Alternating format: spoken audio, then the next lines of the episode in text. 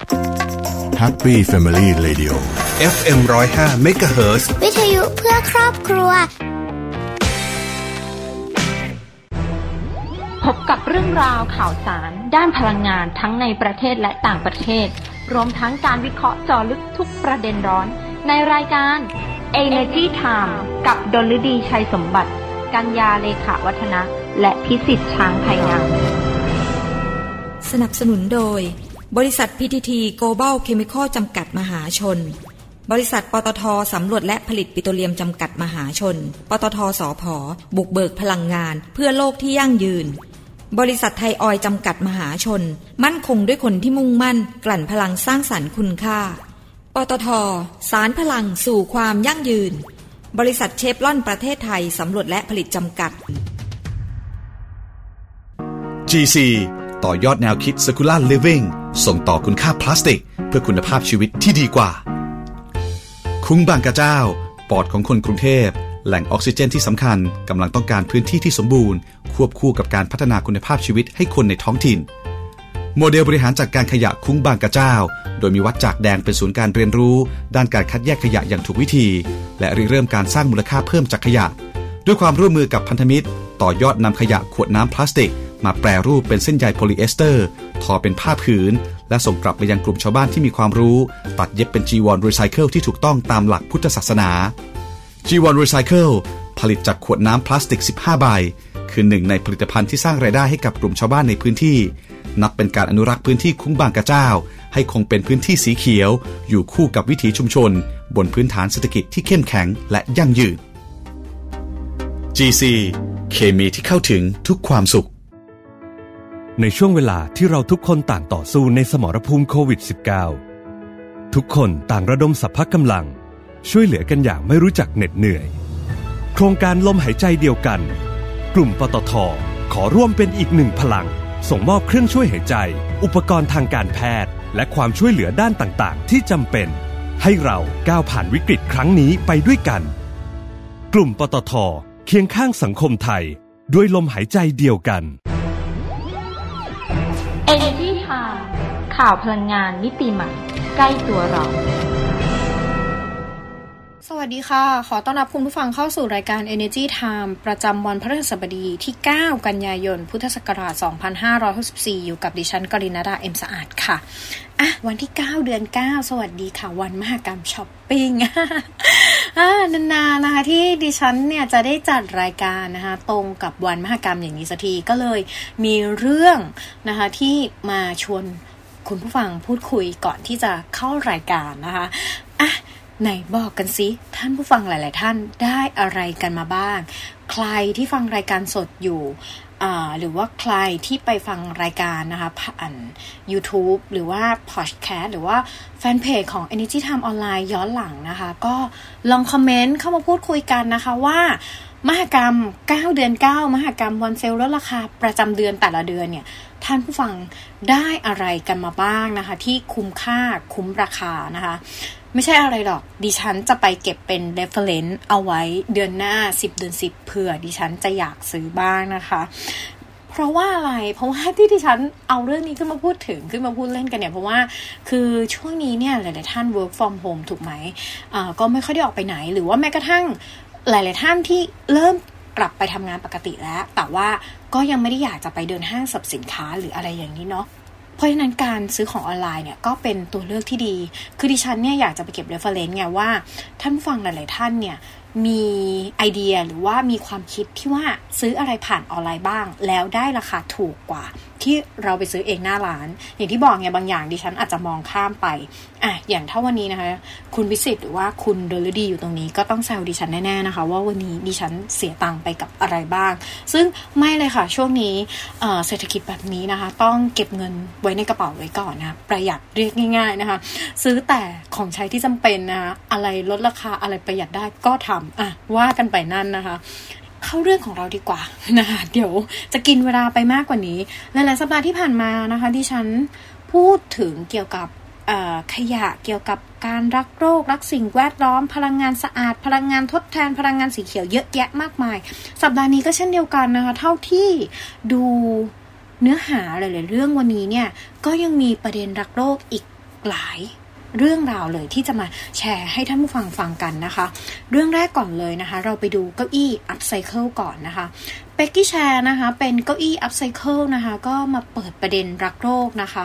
โดยทางเก้าอี้ Peggy Chair นะคะ ก็เป็นอีกตัวอย่างของการ upcycle พลาสติกใช้แล้ว ให้กลายเป็นของใช้ในชีวิตประจำวัน ที่สามารถเริ่มต้นบทสนทนา และกระตุ้นการรับรู้เกี่ยวกับปัญหาการจัดการขยะพลาสติก โดยเฟอร์นิเจอร์ชิ้นนี้นะคะ ก็เป็นผลงานการ create ร่วมกันของสตูดิโอการออกแบบในบาหลี และ Peggy Gou ดีเจสาย techno dance นะคะ ก็สร้างจากการรีไซเคิลพลาสติกใช้แล้วประเภท HDPE ที่เก็บรวบรวมมาจากท้องถนนและแม่น้ำสายต่างๆ จากเกาะชวาในประเทศอินโดนีเซีย ก็นำมาทำความสะอาดบดเป็นชิ้นเล็กๆ และหลอมในแม่พิมพ์ด้วยเครื่องอบลมร้อน ก่อนที่จะปล่อยให้แข็งตัวเป็นแผ่นเหมือนแผ่นไม้ แล้วเขาก็นำไปประกอบเป็นเก้าอี้ด้วยฝีมือช่างท้องถิ่น โดยเก้าอี้ตัวนี้นะคะ จะไม่ใช้สกูรวดเย็บกระดาษหรือกาวใดๆเลย แต่ว่าจะใช้ชิ้นส่วนพลาสติกที่เหลือจากการตัดแต่งเนี่ยมาเป็นหมุดเชื่อม ซึ่งเก้าอี้แต่ละตัวนะคะ ก็จะใช้ขยะพลาสติกประมาณ 20 กิโลกรัม ลวดลายเกลียวบนพื้นผิวเนี่ยก็เกิดจากเทคนิคการหมุนพลาสติกก่อนที่จะแข็งตัวนะคะ แล้วก็ตัวเก้าอี้เนี่ยก็ยึด ด้วยชิ้นพลาสติกที่เหลือจากการตัดแต่งอย่างที่บอกไปนะคะ แล้วก็เขานะคะจะออกแบบให้มีช่องว่างของใต้ที่นั่งด้วยนะ เพื่อเก็บแผ่นเสียงไวนิลนะคะ โดยผู้ออกแบบนะเขาก็ระบุว่ากระบวนการผลิตเก้าอี้นี้นะคะจะไม่เป็นการสร้างขยะเพิ่ม เพราะผลิตจากวัสดุประเภทเดียว และสามารถนำไปรีไซเคิลได้ทั้งตัว และเมื่อหมดอายุการใช้งานนะคะ ก็สามารถรีไซเคิลได้ง่ายกว่าผลิตภัณฑ์ที่ใช้วัสดุผสมกันหลายชนิดอ่าอันนี้ก็เป็นเก้าอี้รีไซเคิลใช่ไหม อย่างดิฉันอ่าตอนนี้นะคะดิฉันก็ใช้ของรีไซเคิลหลายอย่างอยู่เหมือนกัน ชิ้นแรกแน่ ๆ ที่อยู่ใกล้ตัวดิฉันมาก และดิฉันก็เชื่อว่าท่านผู้ฟังหลาย ๆ ท่านคงคิดเหมือนดิฉันเหมือนกันนะคะ นั่นก็คือเคสโทรศัพท์ถามว่าทำไมดิฉันถึงพูดถึงเคสโทรศัพท์ ก็เพราะว่าดิฉันขอพูดถึงเรื่องนี้ก่อนนิดนึงนะคะ นอกเรื่องไปอีกนิดนึงดิฉันเชื่อว่าท่านผู้ฟังหลาย ๆ ท่านที่เป็นผู้หญิงคงไม่มีใครเถียงว่า ตั้งแต่เราซื้อโทรศัพท์เครื่องใหม่มาวันแรก จนกระทั่งใช้งานวันสุดท้ายเปลี่ยนเครื่องเนี่ย จะใช้เคสโทรศัพท์เพียงชิ้นเดียว ดิฉันมั่นใจ ดิฉันบอกอย่างนี้เลยดิฉันมั่นใจ ซึ่งดิฉันก็เป็นหนึ่งในนั้น ซึ่งเคสโทรศัพท์เนี่ยก็เป็นขยะอีกชิ้นหนึ่งเหมือนกันนะคะ ที่เป็นการสร้างขยะโดยแท้จริงอะไม่ว่าจะซื้อมาราคาถูกหรือราคาแพงอะราคาแพงอาจจะขายต่อได้ แต่เมื่อเวลาเราซื้อมาแบบเออชิ้นละไม่กี่บาท พอพังนิดนึงแตกหักนิดหน่อยหรือว่าออมีรอยถลอกบางท่านไม่ใช้แล้วอะเปลี่ยนใหม่ผลสุดท้ายก็ไปทิ้งก็เป็นขยะทำให้เดี๋ยวนี้นะ แม้กระทั่งเคสโทรศัพท์ ก็มีทำมาจากวัสดุรีไซเคิลเหมือนกัน แต่ก็ต้องยอมรับว่าราคาค่อนข้างสูง แล้วก็จะยังทำอยู่ในเฉพาะแบรนด์บางแบรนด์นะคะ ซึ่งดิฉันก็บอกอย่างภาคภูมิใจว่าดิฉันก็ใช้อยู่เหมือนกันนะคะเพราะว่ารู้สึกว่าแพงแต่คุ้มค่าแล้วก็ใช้ได้นานและอีกอย่างหนึ่งถ้าดิฉันเปลี่ยนโทรศัพท์เคสอันนี้ ต่อให้ขายไม่ได้หรือว่าอาจขายไปแล้ว จนคนที่ซื้อต่อไปเอาไปใช้จนหมดอายุการใช้งานเนี่ย ก็ยังสามารถนำกลับไปรีไซเคิลได้นะคะ ซึ่งก็เป็นเรื่องที่ดีอีกเรื่องหนึ่งอะดูเป็นสาวสวยสาวรักโรคนะคะ อยู่กันที่เรื่องขยะต่อไปดิฉันพาไปฟังเกี่ยวกับเรื่องขยะปนเปื้อนบ้างดีกว่า อย่างที่ท่านฟังหลาย ๆ ท่าน รู้กันอยู่ตอนนี้นะคะว่าขยะปนเปื้อนตอนนี้เนี่ยมีเยอะมากนะคะ ที่เกิดจากหน้ากากอนามัยชุด PPE นะคะ หรือว่าอุปกรณ์ป้องกันอะไรก็แล้วแต่ คือพวกนี้เนี่ยเป็นขยะปนเปื้อนหมดเลย แต่เมื่อก่อนเนี่ยหลาย ๆ ท่านคงคิดว่าเอ๊ะแล้วเจ้าขยะปนเปื้อนเนี่ยจะเอาไปทำอะไรล่ะ เอาไปเผาเหรอ เอาไปฝังกลบเหรอ หรือเอาไปทำอะไร แต่ตอนนี้นะคะ ขยะปนเปื้อนเนี่ยเขาบอกว่าจะไม่ไร้ค่าต่อไปแล้วนะ โดยเขาแปรรูปขยะปนเปื้อนนะคะ สู่น้ำมัน นวัตกรรมสร้างสังคมปลอดขยะ ก็เป็นเทรนด์ chemical recycling นะคะ ซึ่งเดี๋ยวนี้นะคะมีเทคโนโลยีที่สามารถสร้างมูลค่าจากขยะปนเปื้อนได้แล้วนะคะ โดยใช้ระบบ Python r i s i t นะคะ ก็เป็นเทคโนโลยีนะคะที่ทำให้เราเนี่ยแปลงขยะปนเปื้อนกลับมา เป็นน้ำมันและสารตั้งต้นพลาสติกอีกครั้งนะคะ โดยปัจจุบันนะคะระบบ p y r o r i s i t นะคะ ก็ตั้งอยู่ที่มหาวิทยาลัยเทคโนโลยีสุรนารี และ กำลังการผลิตนะคะมากถึง 5,000 ลิตรต่อวันนะคะ ด้วยระบบของไพโรไรซิตตัวนี้นะคะ โครงการศึกษาการจัดการขยะพลาสติก และเพิ่มมูลค่าขยะพลาสติกปนเปื้อนนะคะ เขาก็เป็นความร่วมมือนะคะระหว่าง GC นะคะกับมหาวิทยาลัยเทคโนโลยีสุรนารี ด้วยความมุ่งมั่นที่จะขับเคลื่อนประเทศไทย สู่การเป็น สังคมปลอดขยะอย่างยั่งยืนนะซึ่งอันนี้ก็เป็นความร่วมมือที่ดีมากเลย เพราะอย่างที่บอกว่าตอนนี้เนี่ยคือขยะปนเปื้อนเนี่ยเยอะมากๆนะคะในประเทศไทย ยิ่งคือผู้ป่วยเยอะเท่าไหร่ ขยะปนเปื้อนจากโรงพยาบาลก็เยอะเท่านั้น แล้วยิ่งประชาชนทั่วไปกลับไปใช้ชีวิตปกติมากเท่าไหร่ ขยะปนเปื้อนก็จะยิ่งเพิ่มเท่านั้น ก็อย่างเช่นแมสไงอ่าหน้ากากอนามัยที่เราใช้วันต่อวันทิ้งนั่นแหละนั่นก็เป็นขยะปนเปื้อนอีกชนิดหนึ่งเหมือนกันนะคะ เรื่องต่อไปก็ยังอยู่กับเกี่ยวกับเรื่องสิ่งแวดล้อมอีกเรื่องหนึ่งนะคะ ทีนี้ที่ฉันจะพาไปดูงานศิลปะจากเศษพลาสติกดีกว่านะคะ ก็เป็น from touch to art นะคะ งานศิลปะจากเศษพลาสติกนะคะ สร้างความตระหนักปัญหาสิ่งแวดล้อมนะคะ โดยทางคุณเอลดูอาโดซูศิลปินชาวบราซิลนะคะ เป็นศิลปินด้านสิ่งแวดล้อมที่มีผลงานมาอย่างยาวนาน เก็บขยะพลาสติกนะคะมาสร้างงานศิลปะ ที่จำลองจากผลงานของศิลปินเอก โดยเศษถุงพลาสติกนะคะก็มาจากข้างถนนและแม่น้ำก็ได้ถูกนำมาเรียงร้อยอย่างมีศิลปะ โดยไม่ต้องใช้กาวและสีแม้แต่หยดเดียว ซึ่งจากวิกฤตการแพร่ระบาดของโควิด -19 นะคะทำให้คุณเอลดูอโดซูเนี่ยเขาก็เปลี่ยนจากการจับแปรงและผู้กันนะคะ เป็นการใช้ครีมหนีบเศษพลาสติกที่เก็บรวบรวม จากถนนและแม่น้ำในเมืองซาโปโรประเทศบราซิลนะคะ มาสร้างงานศิลปะแนวใหม่ ก็เป็นการจำลองผลงานชิ้นเอกของศิลปะระดับตำนาน อย่างปิกัสโซ แวนโก๊ะโมเน่มุงค์และวอร์ฮอลนะคะ โดยไม่ใช้สีแม้แต่หยดเดียวเลย ก็เพื่อสร้างการตระหนักถึงการทิ้งพลาสติกอย่างถูกวิธี โดยศิลปินท่านนี้นะคะเขาก็หวังที่จะสร้างความตระหนักนะคะ เกี่ยวกับ ปัญหาด้านสิ่งแวดล้อม และการทิ้งขยะพลาสติกที่ไม่ถูกวิธี โดยผลงานเซตนี้นะ จะถูกนำไปจัดแสดงในนิทรรศการ Plastic Nature นะคะ ที่เมืองซัปโปโร ในช่วงปลายปีนี้ คือถ้าใครสนใจอยากเห็นคุณเอลดูอาโดซูเนี่ยว่าเขาเอาถุงพลาสติกเนี่ยไปทำอะไรได้บ้างนะ หรือว่าเอาขยะพลาสติกอะไรก็แล้วแต่ไป สร้างงานศิลปะอะไรได้บ้างก็ติดตามกันได้นะคะ ยังบินไปดูไม่ได้ก็รับชมผ่านออนไลน์ไปก่อนละกันนะคะ นิทรรศการงานนี้นะคะ จะมีช่วงปลายปีนี้ก็เดี๋ยวภาพในออนไลน์ก็คงจะมีให้ชมเหมือนกันนะคะอะเมื่อกี้เราพูดถึงว่าช่วงวิกฤตโควิดใช่ไหมศิลปินนะคะ ไม่จับแปลงไม่จับผู้กันแต่ทีนี้เราก็ยังอยู่กับโควิดวิกฤตละกัน แต่ว่าทีนี้เนี่ยเราจะพาไปฟังเรื่องดีๆนะคะ เรื่องของโรงพยาบาลสนามผู้ป่วยวิกฤตนะคะ เพราะว่าตอนนี้เนี่ยผู้ป่วยวิกฤตก็ยังถือว่าค่อนข้างเยอะนะ ตัวเลขที่ดิฉันแบบติดตามอยู่ทุกวันเท่าที่ดูเนี่ยก็คือยังเยอะมากๆ รวมถึงผู้เสียชีวิตด้วยนะ เพราะฉะนั้นเนี่ยคือต้องยอมรับว่าโรง เตียงในโรงพยาบาลรองรับผู้ป่วยโควิด -19 เนี่ยไม่พอทำให้ต้องมีโรงพยาบาลสนามของผู้ป่วยวิกฤตนะคะขึ้นมาโดยเฉพาะอีก อันนี้ก็เป็นเรื่องดีๆเหมือนกันนะคะ โดยทางรองนายกรัฐมนตรีนะคะ ก็ตรวจเยี่ยมโรงพยาบาลสนามผู้ป่วยวิกฤต โครงการลมหายใจเดียวกันนะคะกับกลุ่มปตทนะคะ โดยทางคุณสุพัฒนพงษ์พันมีชาว รองนายกรัฐมนตรีและรัฐมนตรีว่าการกระทรวงพลังงาน คุณอัธพลเลิศพิบูลประธานเจ้าหน้าที่บริหารและกรรมการผู้จัดการใหญ่บริษัทปตทจำกัดมหาชน แพทย์หญิงจเรียง จันทรกมล ประธานเจ้าหน้าที่บริหารโรงพยาบาลในเครือบางประกอบ และโรงพยาบาลปิยเวศนะคะ แล้วก็นายแพทย์วิทิต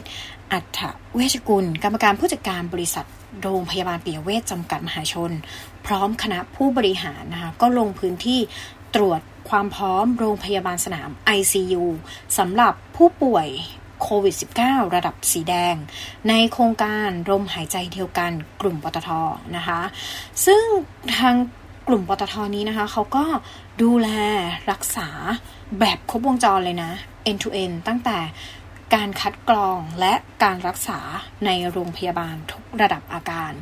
โดยโรงพยาบาลสนามสำหรับผู้ป่วยโควิดที่มีอาการวิกฤตหรือว่า ICU นะคะ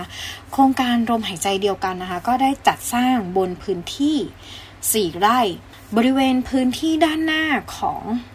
โรงพยาบาลเปียเวทนะคะ ก็รองรับผู้ป่วยจำนวน 120 เตียง โดยจัดให้มีพื้นที่รองรับผู้ป่วยโควิดที่ต้อง อกไต โดยเฉพาะเนี่ยจำนวน 24 เตียง มีเครื่องช่วยหายใจ ระบบออกซิเจน ส่งตรงถึงทุกเตียง พร้อมเทคโนโลยีและผลิตภัณฑ์ นวัตกรรมของกลุ่มปตท อีกทั้งยังมีนวัตกรรมของสถาบันนวัตกรรมปตท มาติดตั้ง เพื่อฟอกและกำจัดเชื้อโรคในอากาศบริเวณโดยรอบ ภายใต้การดูแลของบุคลากร ทางการแพทย์จากโรงพยาบาลเปียเวทตลอด 24 ชั่วโมงเลยนะคะ ซึ่งอันนี้ก็เป็นเรื่องที่ดีมากนะที่กลุ่มปตทเนี่ยเขาไปร่วมมือกับกลุ่มโรงพยาบาลนะคะเพราะว่าตอนนี้อย่างที่บอกไงว่า คือ เตียงในโรงพยาบาลเนี่ยไม่พออ่าต้องเรียกว่าอย่างนี้นะคะไม่พอ เพราะฉะนั้นเนี่ยทำให้ต้องมีโรงพยาบาลสนามสำหรับผู้ป่วยวิกฤตเนี่ยเพิ่มเติมขึ้นมาอีกนะคะ อย่างน้อยจะได้รักษาได้ทันท่วงที แล้วก็ลดอัตราการเสียชีวิตด้วย ซึ่งดิฉันเนี่ยสัปดาห์ที่ผ่านมาเนี่ยได้เจอเรื่องเศร้าบนโลกออนไลน์อยู่อย่างหนึ่งคืออ เป็นเป็นผู้มีชื่อเสียงบนโลกออนไลน์แล้วกันนะคะ เรียกว่าอย่างนี้คือสูญเสียนะคะะคุณแม่ยายกับภรรยานะคะติดกันภายในระยะเวลาไม่กี่วัน เนื่องจากโควิดเนี่ยแหละทำให้แบบทางทางคุณผู้ชายนะคะคุณสามีเนี่ยต้องดูแลลูกน้อยอีกสองคน คือดิฉันอ่านเรื่องนี้แล้วดิฉันบอกเลยว่าดิฉันแบบ สะอึกมากพูดไม่ออกจุกจริง ๆนะคะ แล้วก็เสียใจแทนมากๆเลยนะคะ ก็เป็นกำลังใจให้นะสู้กันต่อไป รวมถึงทุกคนด้วยนะคะที่เสียคนที่รู้จักญาติสนิทมิสหายเพื่อนรักหรืออะไรก็แล้วแต่จากโควิดนี้ก็เป็นกำลังใจให้นะคะดิฉันก็หวังว่าจะไม่เกิดขึ้นกับคนใกล้ตัวมากๆนะซึ่งจริง ๆ แล้วอยากจะบอกว่าเกิดขึ้นกับเพื่อนไปแล้วละหนึ่งคน แต่ว่าคนที่อยู่ต้องสู้ต่อไป พูดอย่างนี้ดีกว่านะคะอะ ไปดูกันอีกเรื่องนึงดีกว่า เรื่องนี้ก็เป็นเรื่องดีๆเหมือนกันนะคะ เมื่อกี้เราไปดูเรื่องของเตียงสนามแล้วใช่ไหมทีนี้เรามาดูความคืบหน้านะของการพัฒนาวัคซีนโควิดของคนไทยดีกว่านะคะ โดยทางปตทสพนะคะเขาก็ร่วมสนับสนุนพัฒนาวัคซีนโควิดของคนไทยนะคะ ก็มีปตทสพ ARV นะคะเขาก็ไปหนุนนะคะ จุราใบยา ลงนาม MOU สนับสนุนกว่า 30 ล้านบาทเลยนะ เพื่อที่จะพัฒนาวัคซีนโควิดคนไทย ให้คุณภาพเนี่ยเทียบเท่าต่างชาติ แต่ก็คาดว่าจะสำเร็จในปี 2565 นะคะ จริงๆเขาถือว่าไวนะ ก็คือปีหน้านั่นเองนะคะ ทางคุณพงศธรทวีสิน ประธานเจ้าหน้าที่บริหารบริษัทปตทสำรวจและผลิตปิโตรเลียมจำกัดมหาชน และดรธนาสรานเวทพันธ์นะคะ ผู้จัดการทั่วไปบริษัท AIN Robotic Venture จำกัด ก็ได้ร่วมลงนามในบันทึกข้อตกลงการสนับสนุนงบประมาณ 30 ล้านบาท เพื่อพัฒนาวัคซีนโควิด -19 ชนิดโปรตีน subunit จากใบยาสูบ จุฬาใบยานะคะ กับรองศาสตราจารย์ ดร.ณัฐชา ทวีแสง สกุลไทย ประธานมูลนิธิ CU Enterprise และผู้ช่วยศาสตราจารย์ แพทย์หญิง ดร.สุธีรา เตชคุณวุฒิ ประธานเจ้าหน้าที่บริหารและผู้ร่วมก่อตั้งบริษัทใบยาไฟโตฟาร์มจำกัด โดยมีศาสตราจารย์ ดรบัณฑิต เอื้ออาพร อธิบดีจุฬาลงกรณ์มหาวิทยาลัย ก็ร่วมเป็นสักขีพยานนะคะณโรงงานต้นแบบการผลิตวัคซีน และยาชีววัตถุด้วยพืช ซึ่งดำเนินการโดยจุฬาลงกรณ์มหาวิทยาลัย และบริษัทใบยา ไฟโตฟาร์มจำกัดนะคะ โดยทางคุณพงศธรทวีสิน ประธานเจ้าหน้าที่บริหารของปตทสพเนี่ย ท่านก็กล่าวว่านะคะ ปตทสพเนี่ยมีภารกิจหลักในการสำรวจและผลิตปิโตรเลียม เพื่อสร้างความมั่นคงทางพลังงานแก่ประเทศ แต่ก็ควบคู่ไปกับการรับผิดชอบต่อสังคมด้วยนะคะสำหรับสถานการณ์การแพร่ระบาดของเชื้อไวรัสโควิด -19 เนี่ยปตทสพก็ได้ร่วมเป็นส่วนหนึ่งในการต่อสู้ กับวิกฤตเคียงข้างคนไทยและบุคลากรทางการแพทย์ โดยได้สนับสนุนทั้งนวัตกรรม และงบประมาณ ให้กับโรงพยาบาล สถาบันการศึกษา และหน่วยงานต่างๆ มาตลอดระยะเวลาเกือบ 2 ปี ตั้งแต่คือเอาง่ายๆ ตั้งแต่เริ่มมีโควิดเลยนั่นแหละนะคะ ส่วนการพัฒนาวัคซีนจุฬาและใบยานะคะในครั้งนี้เนี่ย ก็ถือว่าเป็นก้าวที่มีความสำคัญระดับชาติ ซึ่งปทสพนะคะก็ยินดีเป็นอย่างยิ่ง ในการร่วมสนับสนุนจุฬาลงกรณ์มหาวิทยาลัย และบริษัทใบยาใบตัวฟาร์มจำกัดนะคะทั้งในเรื่องของงบประมาณ องค์ความรู้และเทคโนโลยี เพื่อส่งเสริมให้การค้นคว้าวิจัยทดลอง ผลิตวัคซีนจุฬาใบยาครั้งนี้เนี่ยดำเนินไปอย่างมีประสิทธิภาพมากยิ่งขึ้น พื่อให้ประเทศไทยนะคะแล้วก็คนไทยเนี่ยมีวัคซีนต้านโควิด ที่มีคุณภาพทัดเทียมกับต่างประเทศ สร้างภูมิคุ้มกันที่แข็งแกร่งในการป้องกันเชื้อโรค รวมทั้งยังเป็นการสะท้อนถึงความสำเร็จและความสามารถของประเทศไทย ในการพึ่งพาตนเองได้อย่างชัดเจน โดย ARV นะคะ ซึ่งเป็นบริษัทในเครือปตทสพเนี่ยเขาก็จะนำองค์ความรู้และเทคโนโลยีมาร่วมในการพัฒนาและผลิตวัคซีนจุราบายาในครั้งนี้ด้วยนะคะ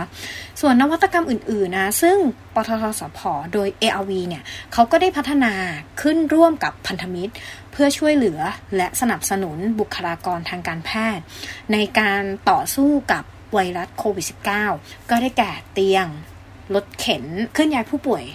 แรงดันลบ ชุดอุปกรณ์ ระบบตรวจวัดอุณหภูมิ ตู้เก็บวัคซีนโควิด -19 และควบคุมห่วงโซ่ความเย็น หุ่นยนต์ CARA นะคะเป็นหุ่นยนต์นำส่งเวชภัณฑ์และอาหาร รวมถึงหุ่นยนต์เอ็กซ์ไ z เซอร์นะคะก็เป็น หุ่นยนต์ฆ่าเชื้อโรคอัตโนมัตินะคะ ด้วยแสง UV นะคะ ซึ่งสิ่งเหล่านี้เนี่ยนวัตกรรมเหล่านี้เนี่ยเขาก็สนับสนุนมาตลอดนะคะ ส่วนทางด้านรองศาสตราจารย์ ดร.ณัฐชา ทวีแสงสกุลไทย ประธานมูลนิธิ CU Enterprise เนี่ย ก็กล่าวว่านะคะมูลนิธิ CU Enterprise นะคะ ก็ขอบคุณปตทสพแล้วก็ ARV มาก ๆ เลยนะคะที่ให้การสนับสนุนร่วมเป็นพันธมิตรในภารกิจครั้งนี้นะคะ ซึ่ง เขาเนี่ยก็เป็นองค์กรที่ไม่แสวงหาผลกำไรไงก็จัดตั้งขึ้นเพื่อช่วยเหลือแล้วก็สนับสนุน การเงินให้แก่ใบยาแล้วก็ใบตัวฟาร์ม ให้สามารถศึกษาวิจัย แล้วก็พัฒนาองค์ความรู้ เพื่อคิดค้นและผลิตวัคซีนต้านโควิด -19 ให้กับคนไทยเนี่ยให้สำเร็จนะคะ จนทำให้เราเนี่ยสามารถ ก้าวข้ามวิกฤตนี้ไปด้วยกันนะคะ ซึ่งปัจจุบันนะคะ วัคซีนจุฬาและใบยานะคะ ก็กำลังอยู่ระหว่างทดสอบในมนุษย์เฟสที่ 1 เบื้องต้นนะคะ ประมาณ 100 คน ในขนาดโดส 10 ไมโครกรัม50 ไมโครกรัม และ 100 ไมโครกรัม ซึ่งหากทุกอย่างเป็นไปตามแผนนะคะ ก็คาดว่าภายในไตรมาส 3 ของปี 2515 เนี่ย จะสามารถผลิตวัคซีนป้องกันโควิด -19 จากฝีมือคนไทย ได้เองเนี่ยสูงสุด 5 ล้านโดสต่อเดือนหรือ 60 ล้านโดสต่อปีนะคะดิฉันพาไปอีกเรื่องหนึ่งดีกว่าเรื่องนี้ก็ดีเหมือนกันนะคะก็ทาง GC นะคะเขาก็ร่วมสนับสนุนการจัดทำเครื่องบำบัดโรคทางเดินหายใจนะคะ โดยทาง GC และ GCM นะคะก็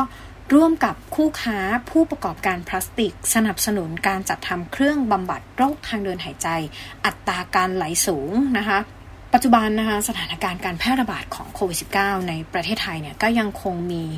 อัตราผู้ป่วยสูงนะทางบริษัท PT Global Chemical จำกัดมหาชนหรือว่า GC นะคะก็ในฐานะผู้นำนวัตกรรมเคมีภัณฑ์และพลาสติก และบริษัท GC Marketing Solution จำกัดหรือว่า GCM นะคะก็ร่วมมือนะคะกับคู่ค้า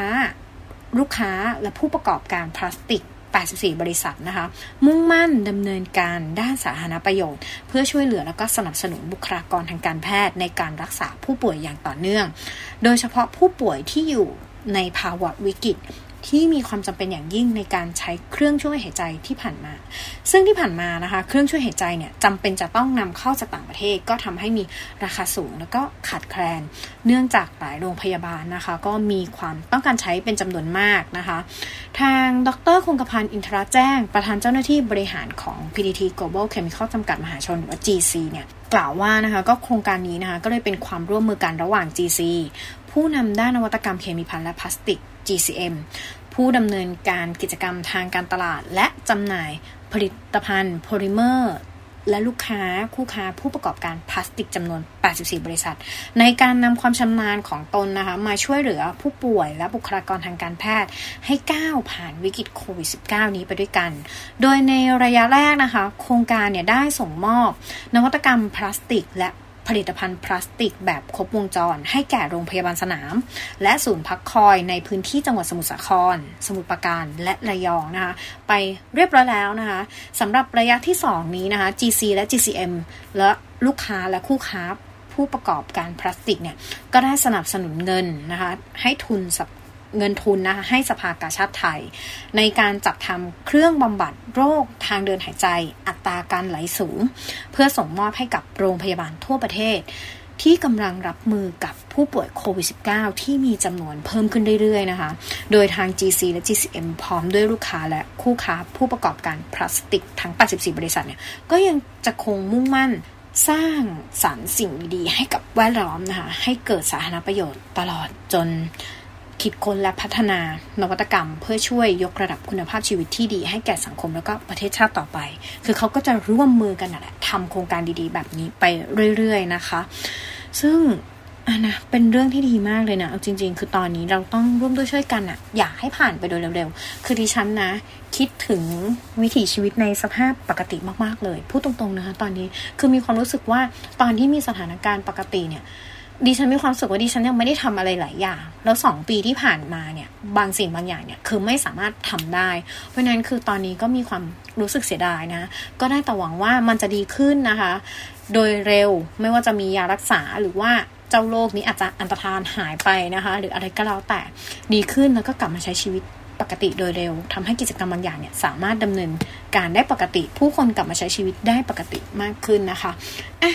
วันนี้ก็เวลาหมดลงแล้วนะคะ พบกับดิฉันได้ใหม่ในสัปดาห์หน้า ถ้าใครคิดถึงความมึนๆ ความพูดมากของดิฉันนะคะ ก็กลับมาเจอกันได้นะคะ ทุกวันพฤหัสบดีนะคะ ในช่วงโควิดแบบนี้ก็เจอดิฉันคนเดียวอีกยาวนานเลยแหละนะนะคะสัปดาห์นี้หมดเวลาลงแล้ว ดิฉันขอลาท่านผู้ฟังไปก่อนนะคะ พบกับดิฉันได้ใหม่ในพฤหัสบดีหน้า สวัสดีค่ะ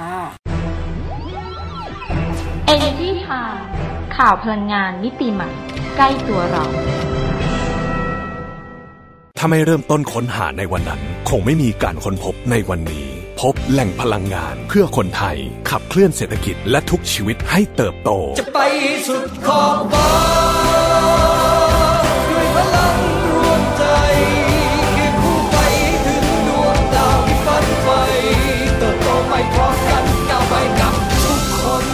บริษัทปตทสำรวจและผลิตปิโตรเลียมจำกัดมหาชน พลังความร่วมมือเพื่อพลังงานที่ยั่งยืน ติดตามรับฟังรายการ Energy Time ได้ทาง สวท FM 105 MHz ทุกวันจันทร์ถึงศุกร์เวลา 19นาฬิกา30 นาทีถึง 20 นาฬิกา และสามารถรับฟังรายการย้อนหลัง พร้อมติดตามข่าวสารพลังงานมิติใหม่ใกล้ตัวเรา ได้ทางเว็บไซต์ www.energytimeonline.com สนับสนุนโดย บริษัท PTT Global Chemical จำกัดมหาชน บริษัทปตทสำรวจและผลิตปิโตรเลียมจำกัดมหาชน ปตทสอพอบุกเบิกพลังงาน เพื่อโลกที่ยั่งยืน บริษัทไทยออยจำกัดมหาชน มั่นคงด้วยคนที่มุ่งมั่น กลั่นพลังสร้างสรรค์คุณค่า ปตทสารพลังสู่ความยั่งยืน บริษัทเชฟลอนประเทศไทยสำรวจและผลิตจำกัด